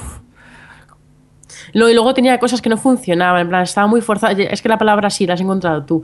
En plan, las miradas a cámara, el repetir palabras, esas cosas que eran tan de Miranda, aquí estaba todo como muy metido con calzador y muchas veces no hacía gracia. Y por mucho que mires a cámara, chicas, si no hace gracia, no hace gracia. Entonces no... había, o sea, sobre todo que como era todo el tiempo tan consciente de eso, como que te impide un poco más el disfrutarla, pero vamos, que a mí tampoco me ha parecido tan mal. Es que han sabido a poco los episodios, creo yo, porque estábamos acostumbrados... Es una hora, ¿eh? Una hora, sí, 2 episodios, ¿no? Es media hora por episodio. Por eso, vale, una hora sí, total, pero que podían haber hecho algo un poquito más. Ya, pero me refiero a que estábamos tan acostumbrados al nivel de los episodios de Miranda que estos, pues sí, realmente yo reconozco que saben a pocos. Aún ya así, me he reído a carcajadas en algunos momentos, no he acabado llorando la risa como en algunos otros episodios, y sí que es verdad que notabas mucho el forzar a meter cosas, el meter personajes para recordarlos, esos flashbacks rápidos de algunos momentos. Es más, en el segundo capítulo hacen un flashback de algo que pasa en el capítulo anterior. Eso sí que estaba un poco forzado quizá, pero también yo lo veo desde el punto de vista de homenaje, de que estamos acabando la serie, la estamos despidiendo y queremos aglutinarlo todo un poco. Yo no creo que sea una mala despedida. Sí que es verdad que el nivel ha bajado comparado con episodios, por ejemplo, de la segunda temporada, que eran sublimes, o incluso de la tercera, pero no creo que haya sido tan atroz como mucha gente comentaba en Twitter. Yo me he despedido de Miranda con un buen sabor de boca. A mí me ha gustado, ya os digo, y me he ido con una sonrisa a la vez que con un poco de tristeza, sobre todo pues eso, en los minutos finales del último episodio. Pero ya os digo, no creo que sea atroz como mucha gente comenta. La gente es que es muy exagerada. La gente es muy exagerada. Y a propósito de gente exagerada que no tiene criterio. Yo leí, vamos, no leí cosas malas, pero en general me dio la sensación de que la recepción del especial de Navidad de Black Mirror había sido un poco tibia. Que bueno, especial de Navidad, que realmente es como si fuesen 3 capítulos como siempre en las temporadas, lo que pasa es que los 3 juntos en un solo capítulo seguido y se buscan una vuelta para contártelos todos juntos. Pero a mí me ha sorprendido un montón porque me ha encantado, creo que como conjunto, porque de las otras 2 temporadas siempre había uno que me gustaba mucho, otro que me parecía que estaba bien y otro que me parecía que bueno, que vale. Y sin embargo este episodio me gustó de principio a fin y cada nueva historia me gustaba más y creo que, supongo que porque entra un poco en los terrenos del estilo de Black Mirror que me suele gustar más, que mis capítulos favoritos eran así, los que eran un poquito más humanos y tal. A mí toda la historia del clon este, de Ona Chaplin, me estaba aterrorizando y a la vez encantando por lo que planteaba y cómo utilizan en la cabaña esta como nexo de unión y que al final tiene que ver con todo el final. No voy a contar nada porque no quiero spoilear a quien no lo haya visto, pero a mí me ha gustado un montón esta 3ª temporada o especial de Navidad, como lo queramos llamar. Yo estoy contigo, ¿eh? A mí me gusta mucho la manera que tienen de narrarlo, que en sí son como historias diferentes que se van juntando y convergen al final, pero podrían ser como historias de capítulos independientes que aquí nos lo han juntado todo y la verdad que a mí me atrapó desde el primer momento, como quien dice. Eso tú, pero yo ya sabía lo que iba a pasar. Yo me olí varias cosas. Sí que es verdad que te hueles ciertas cosas un poco evidentes, pero igualmente a mí me gustó mucho el nivel de enganche que tenía ese episodio, vamos, para quitarse el sombrero. Sí, yo también la verdad que me gustó mucho. Sabía más o menos... sabías lo que iba a pasar. Sí. Sí, algo se olía. ¿Pero porque eres muy listo o porque alguien te hizo un spoiler? No, por la cocina, tío. La cocina me parecía, digo, esto es muy extraño. Esto es muy raro, ¿no? La hora, no sé qué, digo, esto es muy extraño. Bueno, ¿pero te gustó o no, Javi? Sí, a mí me gustó mucho. Yo firmo. ¿Tú, Alex, tuviste la oportunidad de verlo? Yo voy por la 2ª temporada. Ah, vale. Tú vas a tu ritmo, ¿no, entonces? Sí. Pero bueno, pues lo dicho, ¿no? Que la gente parece que es un poco exagerada o que en Twitter las cosas se disparan porque... Vamos, aquí al menos... También es un poco las corrientes de opinión, que en Twitter a veces cuando algo parece que no gusta, de repente a nadie le gusta, o al revés. Pues hay que ser valiente, hay que decir lo que pensáis, si no es tan divertido nada. Twitter. No pasa nada, luego os criticaremos y nos reiremos a vuestras espaldas, pero eso lo hacemos siempre, tampoco es tan grave. Todo. ¿Verdad? Es el funcionamiento de Twitter principalmente.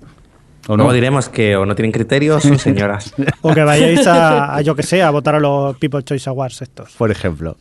Venga, vamos a continuar con más cositas, Adri.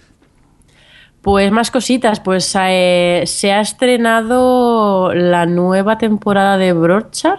Sí, correcto. Vale, sí. Que Broadchurch, que tú la has visto, ¿no, Alex? Sí. Cuéntanos.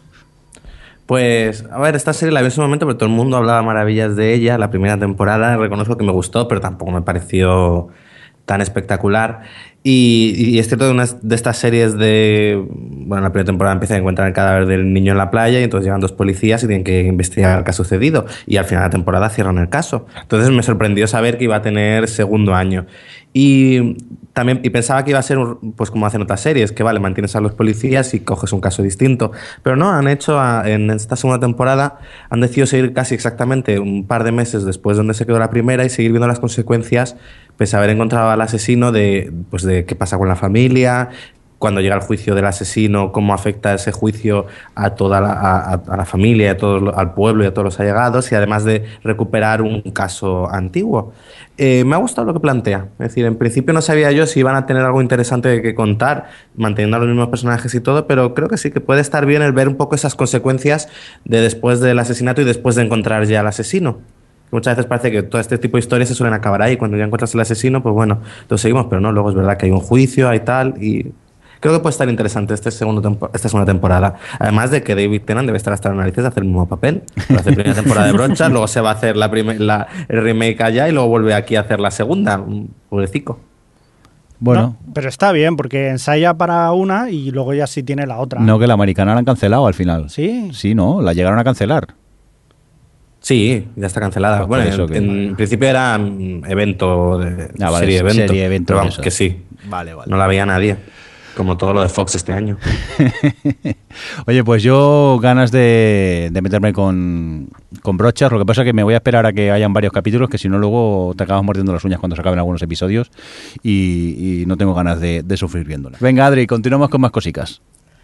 Pues como ya hemos comentado los estrenos de ABC, Galavant y Jane Carter, podemos pasar directamente a una nueva serie de Fox. Cuéntanos. Que es Empire. Sí. Es una serie de Lee Daniels, el de Precious y el mayordomo, con Terrence Howard de protagonista, que hace de un escamello que se ha reconvertido en el rey del hip hop y además es el CEO de un imperio, de un emporio, de estos de entretenimiento, vamos, de música tal, y que se ve forzado a poner un poco en orden su vida y a sus hijos, que son unos tirados de la vida, cuando le diagnostican una enfermedad. Y nada, se estrenaba no sé si ayer o vamos, un día de estos, o sea que ya estará estrenada cuando se escuche, vamos, se pueda escuchar este programa. No sé si alguno habéis visto ya el primer capítulo.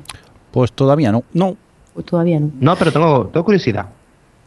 Yo tengo curiosidad, me acuerdo que vi en su momento, porque el trailer de esta, si no recuerdo mal, lo vimos hace ya tiempo, que era todo como muy hip hopero, como muy cable. Era muy culebronesco también el cable. Sí, también. El tráiler, perdón. Sí. Bueno, habrá que ver qué nos presenta. Supongo que lo veremos. Para el próximo programa nos habremos asomado. ¿Y qué más? Bueno, a partir de aquí, comentar así un poco rápidamente lo que va a llegar antes de comentar la última serie que hemos visto de los estrenos. Porque eso, como decía antes, en enero, ya estamos en enero y ya empiezan a llegar nuevas series. Es curioso porque VH1 estrena en unos días Hindsight, una de sus primeras, vamos, ya ha hecho algunas otras, pero era una serie que era para NBC, una serie de ficción, que bueno, que me sorprende porque VH1, o sea, VH1 es una cadena musical. Cualquiera diría que en caso de meterse con algo que no fuese música o lo que... La verdad es que hace mucho que no veo la cadena, no sé si le ha pasado como con MTV, que ya tiene todo que ver menos con la música, pero si alguien me dijese que se pone a hacer series, pensaría que haría series un poquito como hace MTV, que son así para jóvenes, un poco borderline, tal. Pero leyendo leyendo la sinopsis de esta serie, que es de una mujer de 40 años que está a punto de casarse por segunda vez y está triste por su pasado y porque se ha distanciado de su mejor amiga y de repente se despierta en 1995, el día de su boda, y tiene que volver a revivir toda su vida otra vez, que me recuerda un poco, por cierto, a Being Erica. Es muy serie tú, Adri. Ya estamos. Ahora di que no. A ver, o sea, no la voy a ver porque no me llamará. He madurado, ¿vale, Alejandro? Pero me sorprende que esta serie en VH1, o no sé, estoy loca. Porque he oído a Jordi como reírse de fondo. No, estamos aquí súper serios, Javi, sí, para nada. Bien hecho, Alex, bien hecho. Vale, bueno, y luego, ¿qué más cosas? El 11 de enero es el Domingo del Terror, qué horror, ¿eh? Ya se estrena la nueva temporada de Episodes en Showtime, la nueva temporada de Girls en HBO, la nueva temporada de Looking en HBO, la nueva temporada de Shameless en Showtime, y luego se estrena Togetherness, su nueva serie de HBO, esta que ha, un poco del estilo Girls Looking de al rollo generacional, en este caso son rollo casi cuarentones. La de Jordi y Fresco, sí, ¿no? Claro, o sea, para que nosotros claro, tienen... Sí, es perfecto, porque nosotros podemos seguir hablando de Girls y ellos que hablen de Togetherness, que está ahí como más cerca de sus problemas vitales. Javi, a partir de ahora, nuestra serie favorita, ¿vale? Aunque no nos guste, vamos a mentir. No, a ver si nos identificamos. Obra maestra. Ellos. Pues eso, todas estas, el 11 de enero, que es como basta. Banshee, que esto lo he apuntado para Javi, que se estrena el 9 de enero la nueva temporada. Heart of Dixie, que esto lo he apuntado para Jordi. Un momento, ¿por qué me la apuntas para mí? Si a mí me da igual. ¿A ti no te gustaba Banshee? No, me da igual. Ah, vale, pues entonces... el piloto y ya. Pero se ven tetas y culos, eso siempre se apunta a tu favor. Mierda, Banshee, habéis dicho Banshee. ¿Qué le pega? Pues yo pensaba que la veía. Mierda, me está perdiendo tetas y culos. Javi la ve en calzoncillos, camiseta Imperio y bebiendo cerveza de lata del día. Es su serie preferida. Yo me la imagino, este cuadro así. Banshee, ¿no? Sí, Banshee. Con SH. Sí, como está aquí en el guión. Vale. Luego, el 13 de enero, llega la séptima y última temporada de Parks and Recreation, que serán solo 13 capítulos. Oh. El 14 de enero tenemos una nueva comedia de FXX, FFX es la cadena, ¿no? Sí, es como el segundo canal de FX ya. Ya, pero ¿es FFX o FXX? No, creo que es FXX. Sí, me suena muy X. Lo miramos en Google. Mientras pues la comedia se llama Man Seeking Woman, hombre buscando mujer, y bueno, es una comedia sobre... Me hace gracia la sinopsis, vamos, como el tagline oficial que dice que Josh Gringer busca el amor verdadero y en esta búsqueda incluye rollos de la noche, una cita sacada con un troll, viajes en el tiempo y otras cosas. Y si ves, se puede ver el tráiler, tiene pinta de ser una comedia así romántica bastante loca y la verdad es que me llama la atención. Yo creo que le echaré un ojo. Confirmado, Adri, es FXX. Vale, es que entonces estaba aquí bien. Es cuando he visto las 2X digo, ¿qué? Uh-huh. Bueno, y luego el 16 de enero llega 12 monos. La adaptación, la versión televisiva de aquella película de Terry Gilliam, sí. Que estrena Sci-Fi. Y que bueno, pues te cuenta la historia de este señor, de James Cole, que viaja desde 2043 al presente para intentar parar la liberación de un virus que en su momento causó la muerte del 93% de la población mundial. Y ya está. Y bueno, pues yo tengo curiosidad por ver 12 monos, ya hemos hablado de esto, a ver qué hace Sci-Fi con ello. Pero como curiosidad decir... Sí. Que una de las estrategias que ha tenido Sci-Fi con la serie es que han creado, porque, a ver, existen las bombillas estas, las Hue de Philips, que ya lo hacen, que son una especie de bombillas inteligentes que se ajustan la luminosidad, la luminancia de la bombilla a lo que esté pasando en la televisión, pero que cuestan una pasta. Pero lo que ha hecho Sci-Fi con 12 monos es que cada capítulo está, lo han... configurado, no sé cómo decirlo, específicamente para sincronizarlo con esas luces y que eso, y que cambia los colores y la intensidad y los patrones y tal, como para que sea como más inmersivo y eso. Y te conectas a través de internet, y, vamos, las bombillas se conectan a través de la aplicación por internet y eso hace, pues eso, tal. Y me ha parecido curioso, la verdad. Seguro que luego no sirve para nada en realidad, pero... Primero, ¿quién tendrá estas bombillas?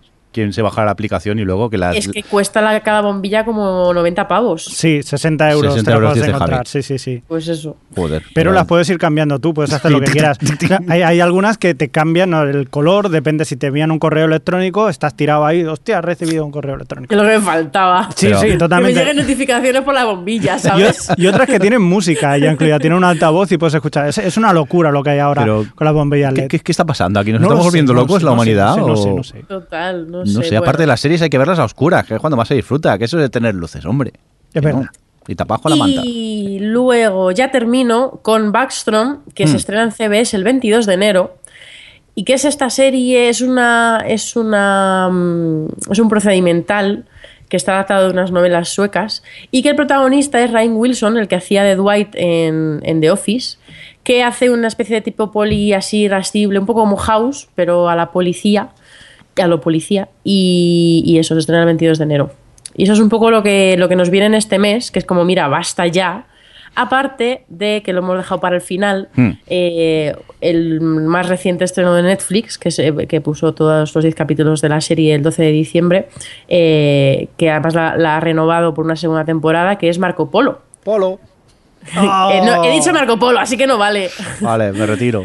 Que tú lo has visto, ¿no, Alex? Marco. Polo. Polo. Sí. Bueno, he visto... todo el rato.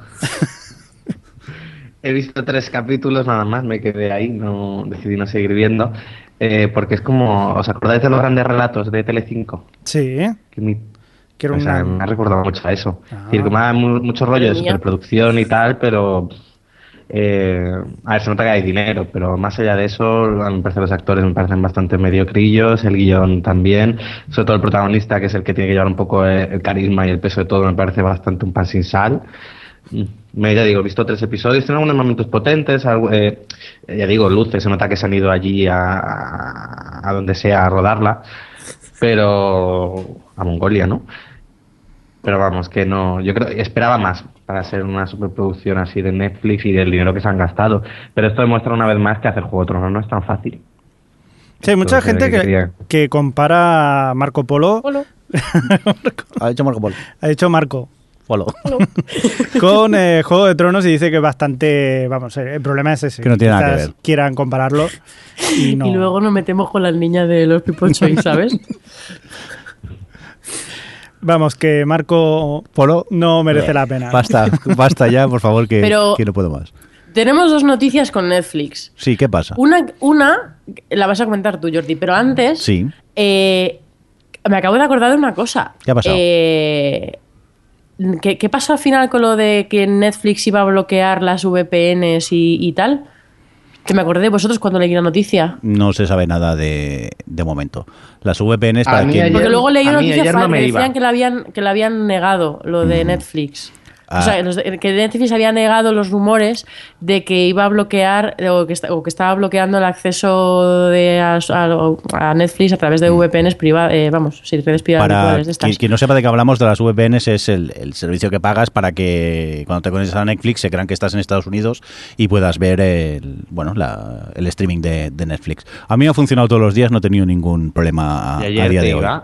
Ayer no lo probé. Pero esta mañana y hoy a la hora de comer he visto un capítulo de 30 Rock y sí que me ha funcionado bien. Ah, vale. Pues sería cosa de ayer. Estaba ya asustado.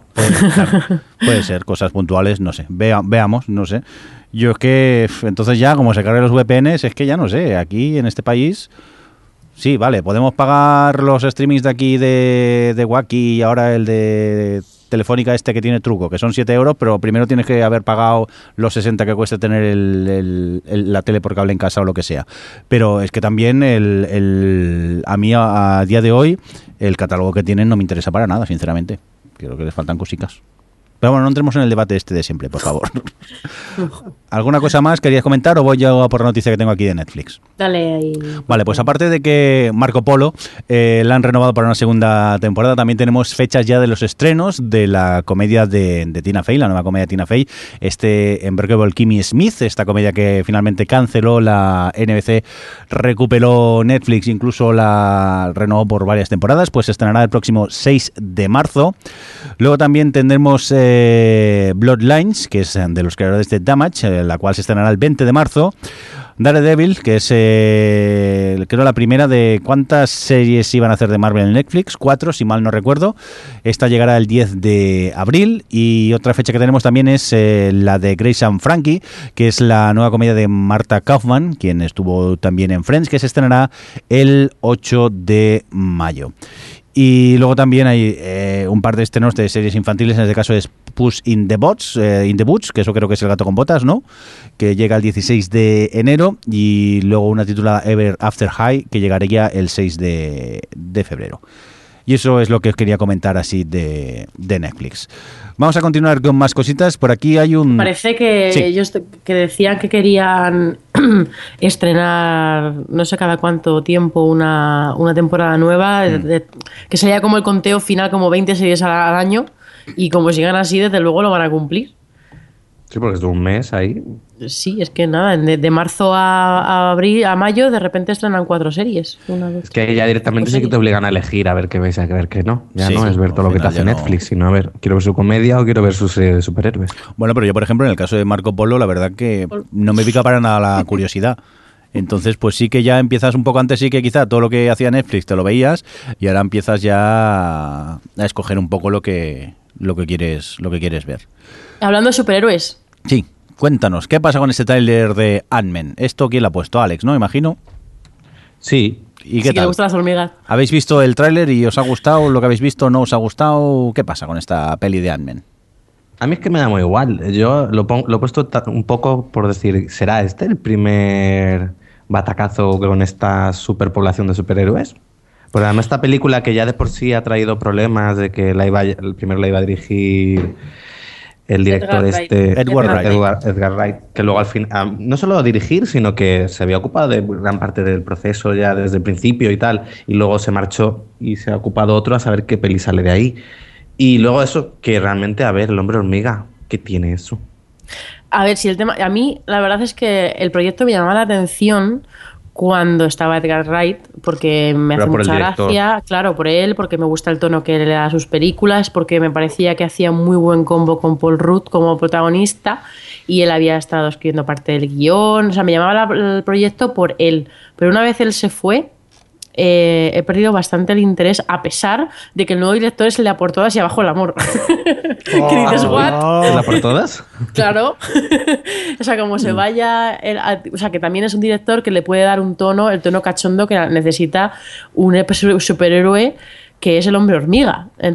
Pero como no he visto el tráiler y no lo voy a ver, no sé si se destaca ese tono o que vosotros que lo habéis visto. Pues no tiene mucho tono humorístico, en principio, menos un par de frases de pullitas así que dice Paul Rudd, que yo, por cierto, Paul Rudd, me pasa eso, que yo lo veo como un actor que podría dar más de sí en dramas, por ejemplo en Brothers in Arms tenía un papel que yo creo que podría tirar hacia ahí, pero no, el tío se empeña en hacer comedia y es el rollo Vince Vaughn, pues no hacen ni puta gracia, pero bueno, que eso ya pues se han empeñado y ya está. No y ahora pues, Paul Rudd con Vince Vaughn, misma mierda. Y bueno, pues a mí me pasa eso, que yo lo veo y digo, pues no me hace gracia, pero intentan hacerlo, y es una mezcla así entre como que es un tío que es divertido y si no lo conoce pues dice, pues no tiene gracia ninguna, intentan hacer cosas de coña también en la película, que más o menos es seria, con un Michael Douglas que cada vez se parece más a su padre, Kirk Douglas, y de repente dices, pues si esto es mejor sería el chip prodigioso, joder. Javi, respira, que solo es un tráiler, que no es ni la película. No lo sé, tengo mis dudas. De todas formas, en Marvel ya han habido otros batacazos, no quiero recordar Daredevil y otras cosas por el estilo, ni Electra. No, pero en Marvel Studios, es decir, esa no era de Marvel Studios. Marvel Studios empezó con Iron Man. Es igual, si luego le acabarán metiendo 200 millones de publicidad y claro, pero yo digo que, por eso pregunto, digo, ¿será este el tiene que llegar algún batacazo entre Marvel y DC cuando empiecen ambas con todo su montón de películas? Aunque hace poco salió la noticia un poco de que Warner, aunque en su momento había anunciado a bombo y platillo todo su plan con DC y tal, que luego tampoco era algo tan definitivo, que era un poco su plan así, de lo haría así, funcionaba, pero que a diferencia de Marvel, que parece que lo tiene como más atado, y ahora ellos eran un poco como, bueno, en principio éramos esta peli, esta y esta, pero por ejemplo fue, creo, la directora de la que iba o va a ser la película de Wonder Woman, que ya dijo, a ver, aquí no hay nada confirmado. Puede que yo me ocupe de ella y puede que la hagamos, pero por ahora... Que a lo mejor están viendo que esto de hacer 50 películas de superhéroes en un año no les... Hay que tener cuidado y irán con más cautela. Muy bien, pues vamos ya a dejar Ant-Man de lado y nos vamos a por una recomendación que nos traes tú, ¿no, Alex? ¿De qué nos quieres hablar? Pues de una serie de animación, además curiosamente de Nickelodeon... Que bueno, esta serie se la leí a este hombre, a Pera, del podcast Yo Disparé a JR. Sí. Hablaba muy bien de ella. Era sobre La Leyenda de Korra, que es una serie de animación que es un spin-off de otra llamada Avatar, La Leyenda de Aang.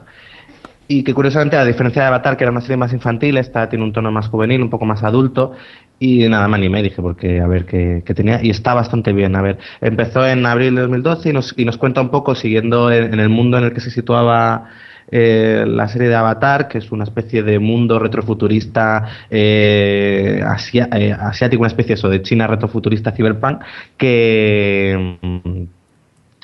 steampunk, en la que la gente puede controlar los diferentes elementos del fuego, el agua, la tierra, y hay una persona que es el avatar que puede controlar ella todos los elementos.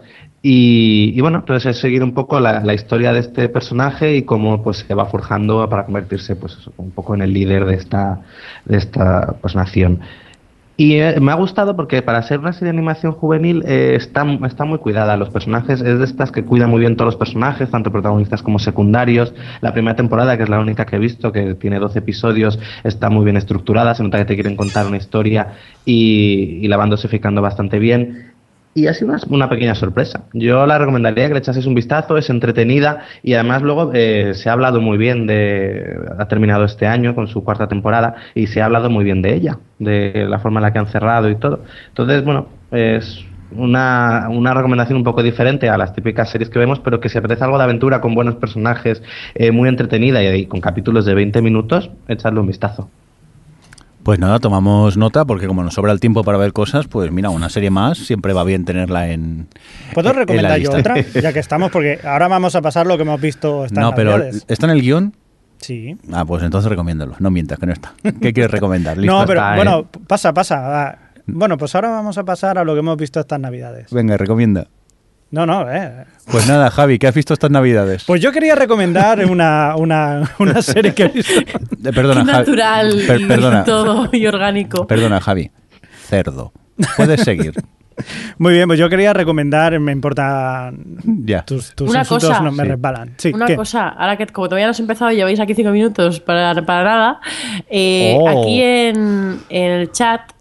Bite Me Allen Boy pregunta a Alex si es necesario ver Avatar para ver el de Legend of Korra. Buena pregunta. Pues se lo comenté a Pere y me dijo que no era necesario. Y bueno, yo empecé la serie y se entiende. Es cierto que si tú has visto la anterior, pues pillas obviamente muchas referencias y guiños, pero la historia es independiente porque sucede 70 años después que la serie original. Y además es eso, que la otra tiene un tono más infantil. Avatar. O sea, Avatar es más infantil, ¿no? Sí, Avatar es más infantil que la ley. Yo creo que es un poco el espectador va creciendo, pues ellos deciden hacer el spin-off un poco más adulto. Y si no, pues te ves la película de Shyamalan y ya está. Ay, no, lo intenté. Dije, bueno, ya que me voy a saltar la serie, voy a ver la película que me la resume. No aguanté 20 minutos. En serio, ¿cómo alguien puede defender a ese director? Por el sexto sentido, que hizo mucho daño. Sí, pero después de eso... El protegido mola. El bosque. Es que mira, después del bosque me prometí no volver a ver nada de él. Lo he intentado con la leyenda esta, la de Avatar, y mira, escaldado que ha salido. Es terrible. Además es curioso porque es una película que debe tener un montón de dinero y los efectos especiales me recuerda a los de La Historia Interminable. Esa peli de hace 30 años, pues, del estilo. Shyamalan, ¿quién te dirigió El Sexto Sentido y El Protegido? Confiesa. Venga, vamos a continuar Vamos a continuar con más cositas. Es una lástima, Javi, porque debido a la pregunta del chat ya no tienes tiempo para responder. Vamos a continuar. No es cierto. Cuéntanos, ¿qué has visto estas Navidades que te gustaría destacar? Pues he visto, entre otras cosas, que recomendaron también Adri y Alex, que lo habían visto en Sitges, era la película de Tale of the Princess Kaguya, de Isao Takahata. Y luego también, a continuación, pues imperdible ver la película documental de Kingdom of Dreams and Madness, que es como, sobre todo, se basa mucho en Hayao Miyazaki y todo lo que es el estudio de Ghibli, cómo funciona por dentro y todo, muy recomendable. O sea, yo también, igual que lo dijeron en su momento, yo lo recomiendo también. También recomendado, o sea, hablar también del final de Homeland, que me ha dejado un poco con el culo torcido, que me ha dado igual. Y también... ¿Pero te ha gustado la cuarta temporada? Sí, me ha gustado hasta los 2 últimos episodios. Muy bien. ¿El penúltimo no? El penúltimo me ha dado un poco de... ¡Qué bajona! Pero el último ha sido como... ¡Ay, mierda! O sea, no ha molado nada. Ha sido un... Discrepo completamente. Pero si tienes que hacer una valoración total de la temporada, ¿la recomiendas? Bien, sí. Mejor que las otras. Vale. 2 y 3. Muy bien, ¿Qué más querías comentar? Pues quería recomendar también una serie que se ha estrenado y bueno, la han traído desde Dinamarca y la han estrenado en, tanto en Canal Plus como en Zombie, que se llama 1864, así con números, 1864, que se basa en la guerra que hubo entre Dinamarca y digamos, el entente, o por así decirlo, el estado germánico, o la alianza germánica que formaban Prusia y Austria pues en ese año. Que así a simple vista pues dice, pues una guerra que a mí ni me va ni me viene, que del norte de Europa. Yo la verdad que soy bastante fan de todo lo que sea así que tenga tufillo histórico, y esto ya no conocía absolutamente nada de este tiempo, y solamente por el hecho de ir a ver de qué hablan ya merece la pena. Pero es que luego, aparte de eso, la serie está muy bien. Es una serie de 8 episodios, 8 horas en total, y merece bastante la pena. O sea, es una serie que tiene un poquito de todo, tiene bastantes cositas, y bueno, yo la recomiendo porque está muy bien. Está dirigida por muchos de los episodios por Ole Bornedal, que bueno, es el que hizo, no sé si os acordáis, una película que se llamaba El Vigilante Nocturno, que era danesa, y luego hicieron la versión americana, el remake americano con Ewan McGregor, que también estaba muy bien. Y bueno, pues se engloba dentro de lo que son las nuevas series que se están dando mucho a conocer en Dinamarca, con la televisión esta danesa que las ha hecho posible junto con Borgen o Broen, por lo que, Alex, yo creo que te gustará. Y bueno, pues al que no le guste este tipo de series es igual, echarle un vistazo al primero, porque tiene un poco de todo. Tiene hostias a niños hostiando a mayores, tiene pederastia, tiene masturbaciones, tiene muertes y bueno, en fin. No me lo estás vendiendo muy bien, ¿eh? No me lo estás vendiendo muy bien, ¿eh? No, es una película que tiene de todo, o sea una serie que tiene de todo y está bien, os gustará. Muy bien. Yo la estoy intentando encontrar en mis proveedores habituales y no hay manera, ¿eh? ¿Está en Zombie por eso? Está en Zombie y en Canal Plus, que la han estrenado esta semana, vamos. Ok, vamos a continuar con más cositas. ¿Algo más que quieras destacar, Javi? No, nada más. Muy bien, pues nos vamos a por Adri. ¿Qué has visto estas Navidades? Muchas cosas. Cosillas, a ver. Arrow. Yo Arrow, seguro. Lleva, yo creo que media temporada viendo Arrow. Sí, no sé. Es mi chiste, es mi running gag de esta temporada de OTV. Pero ¿estás al día ya o no? No.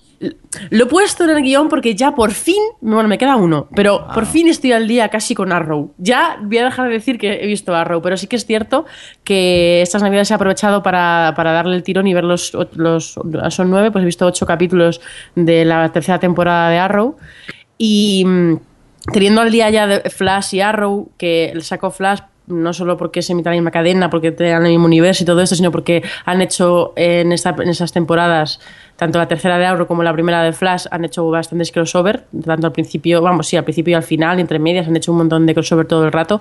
Tengo que decir que Arrow vuelve a cansarme un poco toda la parte de los flashbacks, porque si bien en la segunda temporada lo aprovechaban muy bien y incluso en episodios era la parte más interesante de ese capítulo, porque sí que tenía más relevancia con lo que estaba pasando y los personajes atraían mucho y al fin y al cabo te estaban contando la construcción de un villano y molaba. Aquí, en la tercera temporada, que te cuentan toda esta parte, bueno, no voy a decir por si es spoiler, pero que no aporta absolutamente nada, los personajes son un coñazo, solo sirve para reiterar una y otra vez lo que está pasando en lo que es en el ahora, ¿no?, de Arrow, y luego han metido algún personaje nuevo súper insípido, o sea, no sé, está siendo como una temporada muy bla, sobre todo los últimos capítulos, y al final me está gustando más Flash, la verdad. De hecho, en el crossover que hacen en el octavo capítulo de Arrow y también en el crossover en Flash, que era también el octavo capítulo de Flash, se nota muchísimo la diferencia entre una serie y otra y de los dos, digamos, de la diferencia de los personajes y sobre todo del tono de la serie.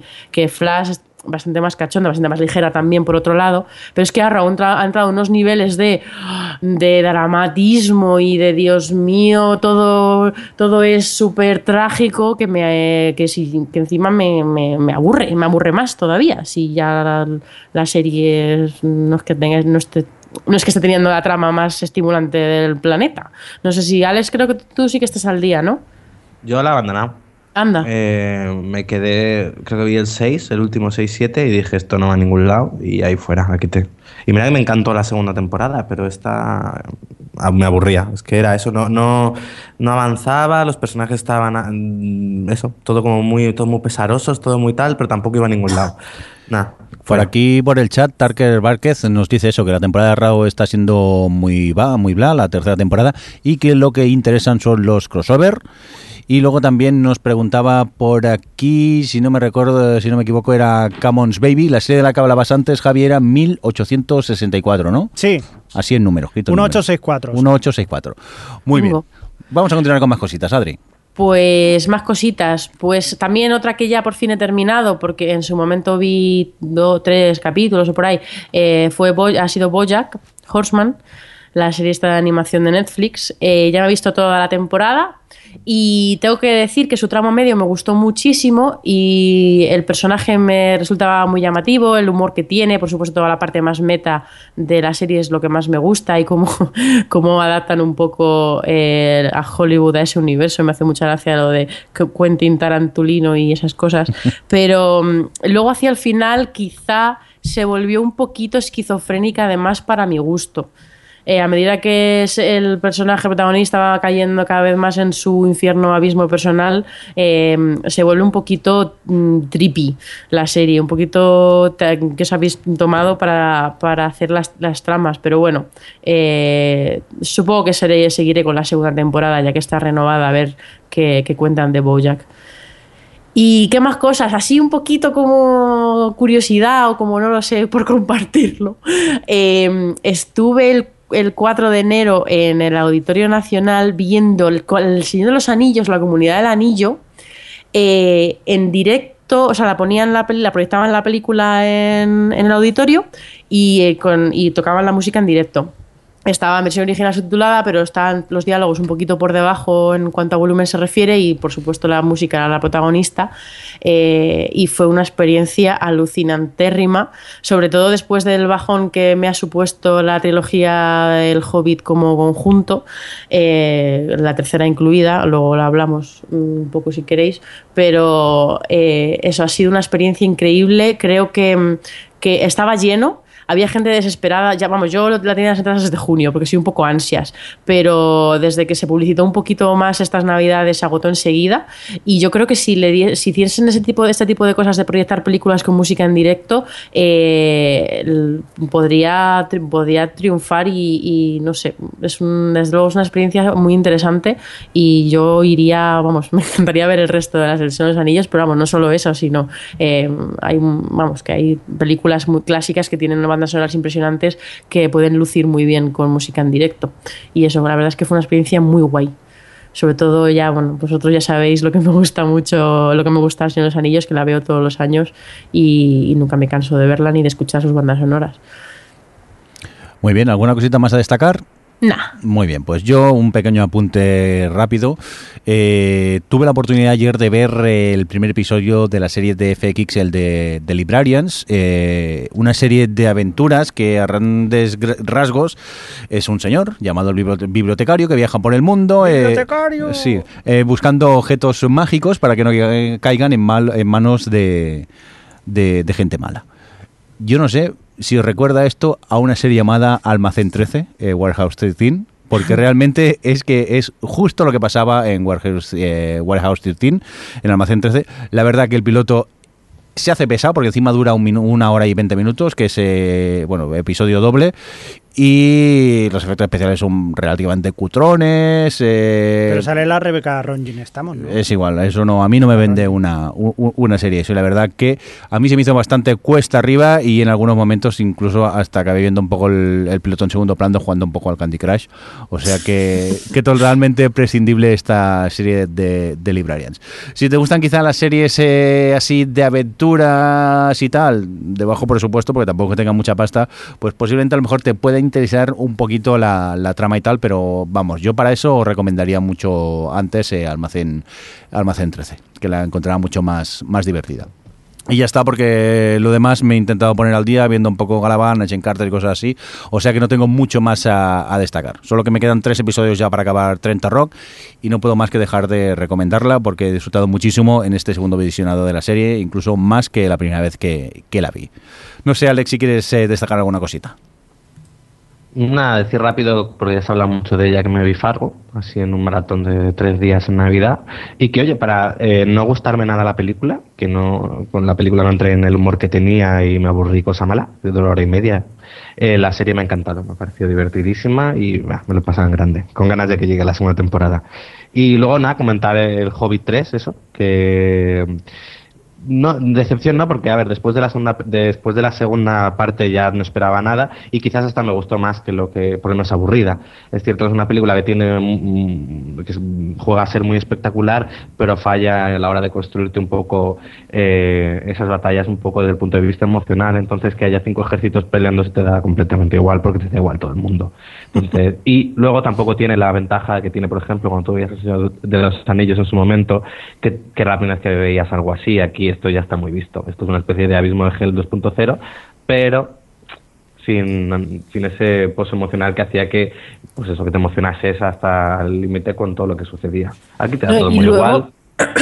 Estoy totalmente de acuerdo. Yo creo que la parte emocional es lo que más le falla a la Hobbit, pero sobre todo, habiendo visto hace poco el Señor de los Anillos, lo comentábamos al salir de ver el Hobbit 3, y es que lo he confirmado, que yo no tengo nada en contra del CGI, todo lo contrario, de hecho, pero se nota muchísimo que el Hobbit 3 tiene demasiado CGI. Llega un punto en el que incluso algunos momentos que están pensados para ser espectaculares visualmente no lo son, o se sienten como que no te sorprende, porque se nota, no hay nada tangible a lo que agarras. Y es que si tú ves El Señor de los Anillos, por mucho que tuviese bastante CGI, los escenarios eran de verdad, estaban construidos, todos los detalles, todos los tal, incluso las proporciones, todos los trucajes de cámara era por posición, por puesta en escena, por tal, no era tanto de CGI, no como en el Hobbit 3, que es como si cogiesen a los enanos y los minimizasen así un poquito con el Photoshop, y claro, se cargan todas las proporciones normales de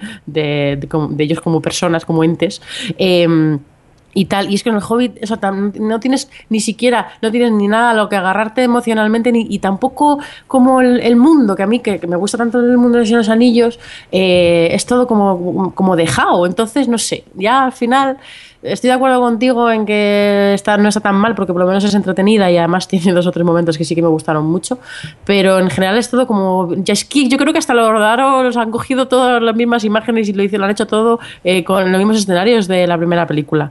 Y da. Sí, a mí me ha pasado igual. Quizás es lo que decís, ¿no? Que tienes ese déjà vu de que ya lo has visto, no han hecho nada nuevo, pero es que tampoco había mucho más que hacer. Y también el libro, ya lo hemos hablado otras veces, que el libro también es más infantil y no puede dar más de sí. Quizás el error ha sido tener que hacer una trilogía de ello.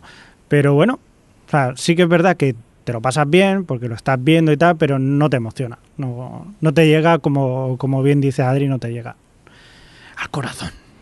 Muy bien, alguna cosita. Mira que luego te ves veces la trilogía de los Anillos, que la hemos visto miles de veces, y te sigues emocionando con algunos de los momentos. Sí. O sea, que es... Mira, por aquí en el chat, por ejemplo, Taquero Várquez dice que precisamente Ian McKellen se quejaba de que decía que no sabía lo que era lo que estaba grabando, porque era todo fondo verde.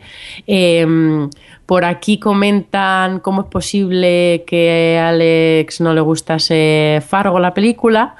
Pues porque no conectó con el humor de los Coen. No me parece que tengan gracia alguna. Por aquí comentaba... Sí, Didi. No, que recuerdo cuando vi Quemar después de leer, que la gente, bueno, había gente que se meaba del risa en la sala y yo no entendía de qué. No me hacía nada gracia, no, es cuestión de humor. Por aquí tengo también, bueno, que luego barra alguien también, porque esto me hace mucha gracia, es verdad. Dice, los comentarios de Peter Jackson sobre que Hollywood está perdiendo el rumbo con el tema de los superhéroes y las franquicias, era como, sí, cuando lo hizo, como, ¿en serio, Peter Jackson? Que acabas de hacer 3 películas de un libro de 200 páginas. Es que era como la ironía infinita. ¿Qué más hay por aquí? Luego decía, bueno, de la música en directo, por aquí dicen que sería impresionante ver, por ejemplo, Interstellar con la música en directo, o que con Star Wars 6. Y eso, y por aquí ya no comentan nada más. Bueno, pues ya que estás mirando el chat y que nos vamos a ir despidiendo, cuéntanos quién queda por el chat todavía, Adri, así pues lo saludamos. Por aquí quedan Bite Me Alien Boy, Luis FP, Hans Gruber, al que no vamos a saludar. No. Taquero Vázquez, que luego barra alguien, Commons Baby, Neus, Linux Maniac y Joan Vimise. Muy bien, pues y Mike la gramola de Kiz también me aparece a mí por aquí. Este chat va como quiere. Pues nada, a todos ellos muchas gracias por estar ahí en esta grabación del podcast. También a los que ya se han ido, porque hoy nos hemos alargado como siempre un poquito, que se ha cortado un poquito y hemos tenido que parar. Pero bueno, que nos vamos, que volvemos en 15 días. Javi Fresco, adiós con la manita. ¡Un placer! Seguro, ha sonado un poco falso esto, ¿eh? No, lo he dicho emocionado. Adri, que nos vemos, nos oímos en 15 días, mejórate. Venga, va, gracias. Y lo dicho, Alex, que también nos oímos en 15 días. Ok. Venga, hasta luego. También recibir un cordial saludo de quien os habló con vosotros, el señor Mirindo. Hasta luego. Adiós. Adiós. O Televisión Podcast, el podcast de la cultura audiovisual.